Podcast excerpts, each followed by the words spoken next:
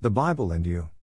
September 11, 911, 2001, in the history of New York, USA, was momentous. And the whole world was also shocked. Two tallest buildings, the most prestigious state of the art offices in the most prosperous city core for many years had been the image of wealth and power under the strict surveillance of high tech security control, were razed to the ground in minutes. Who could imagine that these sites, rubble and dust, have become the final resting place for thousands of innocent souls who lost their lives in this coward, brutal massacre? Sad to know only a few were rescued, but they were suffering from fatal injury both physically and mentally. No sooner than that had happened, President George Bush declared that America saw evil and he realized that America was at war, between righteousness and sin. We share their grief of unyielding anger. Since then, the U.S. has strengthened the unity of people. And we see the resolve of the Americans and the concerted efforts internationally to fight against terrorism trying to uproot the evil and the sin. Today the war is continuing. How could we view this event in the perspective of the Bible? We know that 2,000 years ago God came in flesh to this world in Jesus Christ. Greater than for God so loved the world that he gave his one and only Son that whoever believes in him shall not perish but have eternal life. For God did not send his Son into the world to condemn the world, but to save the world through him. Whoever believes in him is not condemned, but whoever does not believe stands condemned already because he has not believed in the name of God's one and only Son. John 3:16 18, NIV. After 20 centuries, there are still many peoples who choose to disbelieve the true God, but so many things deemed as gods including their own consciousness. Even many Christians who have claimed as children of God were described as neither cold nor hot. God said, I am about to spit you out of my mouth, Revelation 3:15 16 NIV. John wrote to the church in Laodicea Greater than you say, I am rich, I have acquired wealth and do not need a thing. But you do not realize that you are wretched, pitiful, poor, blind, and naked. I counsel you to buy from me gold refined in the fire, so you can become rich, and white clothes to wear, so you can cover your shameful nakedness, and salve to put on your eyes, so you can see. Revelation 3:17 18, NIV. The catastrophe, nicknamed as 911, occurred in New York has awakened the world. And, undoubtedly, this adverse event prompted the Americans to reflect deep on their ways of life and look back on their culture. When they try to restore their original religious faith of their forefathers and to re-evaluate the true meaning of life vis-a-vis the present American ways of life, prosperity, vice and lust ingrained in society ever since their ancestors first landed in North America, many have become enlightened. The sudden attitudinal change to strengthen faith in Christ Jesus is seen in public. Openly, President Bush and their people prayed to God for blessing America. We should give thanks to God for those, because of God's grace, whose souls are restored. I pray whoever believes in God will abide by Jesus Christ. Amen.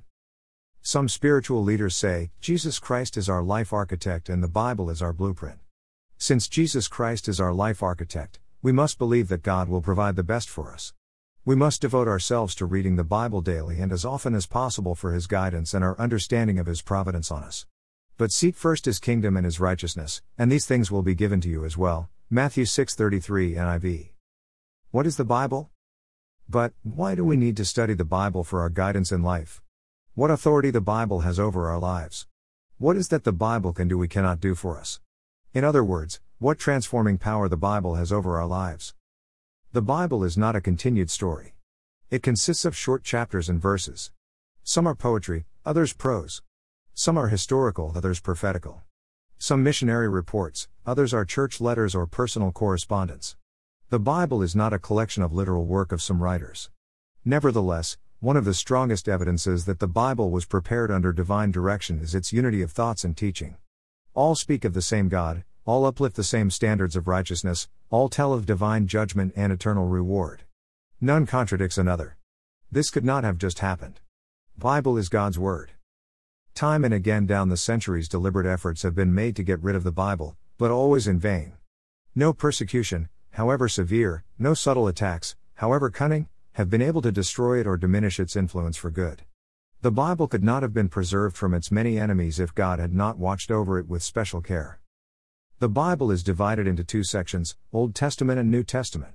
Why part of it is marked Old and part of it New, when in fact it is all Old? Perhaps you may wonder who wrote the Bible, and when, and where. Did one person write it all, or is it the work of several authors? Is it an original work or a copy?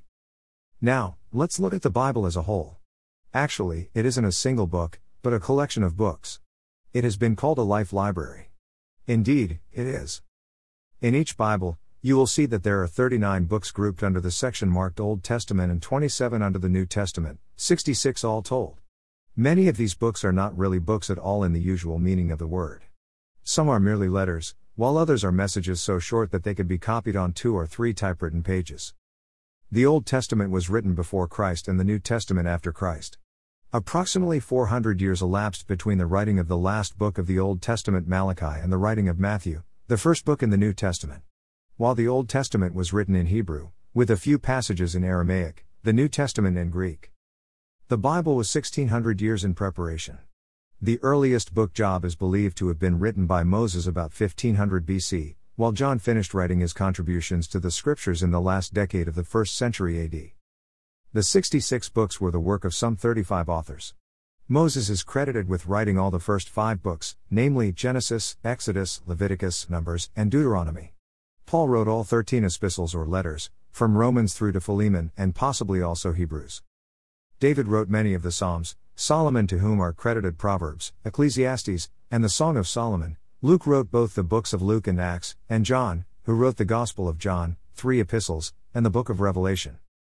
Surprisingly, all the authors with different background and experience at different times in history marvelously blended the words they wrote together for over 2,000 years on one subject, i.e., Jesus Christ is our Savior. I am the Alpha and the Omega, the first and the last, the beginning and the end. Revelation 22:13, NIV. Consider now where the Bible was written. Parts were written in the wilderness of Sinai, others in Jerusalem, and some in Babylon while the Jews were in captivity there. A few books on the island of Patmos in the Mediterranean. Unfortunately, not one of the original writings exists today. Probably they have long since moldered into dust. But when the manuscripts were still in existence, they were carefully copied. There are many early documents, whole or part, in the great museums and libraries of the world. About 700 AD, a group of Jewish scholars called Masoretes took upon themselves the task of ensuring the accurate transmission of the Old Testament to future generations and very strict rules of copying were established. In 1948, a considerable number of very ancient manuscripts had come to light in a cave near the Dead Sea. Scholars declared that the scrolls of Isaiah and other Old Testament written were hundred of years older than any yet found, dating back possibly to the 2nd century before Christ. The Hebrew authorities, after 10 years of intensive study, have revealed only slight differences between the Masoretic text and that of the Dead Sea Scrolls. This confirms the strict accuracy and faithfulness of the copyists. The original Hebrew was translated. One of the earliest and most important translations was into Greek called the Septuagint, because of the 70 Jewish scholars who had prepared it. The work was completed in Alexandria, Egypt, during the 2nd and 3rd centuries BC. The New Testament was written in a form of Greek known as Koine, which was the common speech of the masses in apostolic times. It is probable that the apostles and Jesus himself spoke in Aramaic, but they recorded their words in the language of the people of that day. The Codex Vaticanus is probably the oldest almost complete copy of the Bible in existence. It derives its name from the fact that in 1481 it was already in the library of the Vatican in Rome. Little is known of its history before that date, but scholars have declared that it belongs to the first half of the 4th century. Its vellum sheets measure 10 by 10 and 1 half inches, with three columns of writing on each page. Another priceless manuscript is the Codex Sinaiticus, discovered in 1844 by German scholar Tischendorf at the monastery of St. Catherine near Mount Sinai. In 1859 he presented it to the Tsar of Russia at St. Petersburg, where, three years later, it was published by Tischendorf. In 1933 for £100,000 sterling raised by public subscription throughout Great Britain, and a government grant it was purchased for the British Museum. This manuscript is also written on vellum sheets, 15 by 13 and 1 2 inches, with usually four columns to each page. It is dated by scholars about the middle of the 4th century, probably somewhat later than the Codex Vaticanus. A third important manuscript, known as the Codex Alexandrinus, also in the British Museum, dates back to the first half of the 5th century AD. Originally it contained the entire Bible, but today it lacks almost all of Matthew, much of the Psalms and of 2 Corinthians. Conclusion Although there does not exist today the original writings of the Bible, it can be said truthfully the present Hebrew text of the Old Testament and the Greek text of the New Testament are accurate as men of the highest skill, integrity, and devotion can make them. Sir Frederick Kenyon, one time director of the British Museum and an authority on biblical manuscripts, wrote on page 23 of his Our Bible and the Ancient Manuscripts, 1941, as follows Greater than the Christian can take the whole Bible in his hand and say without fear or hesitation that he holds in it the true Word of God, handed down without essential loss from generation to generation throughout the centuries. Paul said, Greater than the Holy Scriptures, which are able to make you wise for salvation through faith in Christ Jesus. All Scripture is God breathed and is useful for teaching, rebuking, correcting, and training in righteousness. 2 Timothy 3 15 16, NIV. Let us pray. Heavenly Father, please forgive our ignorance. Please forgive our pride. Please teach us to be humble. O oh Lord, whenever we read your word, please enlighten us and teach us how to live our lives according to your will. In the name of Jesus Christ, we pray. Amen.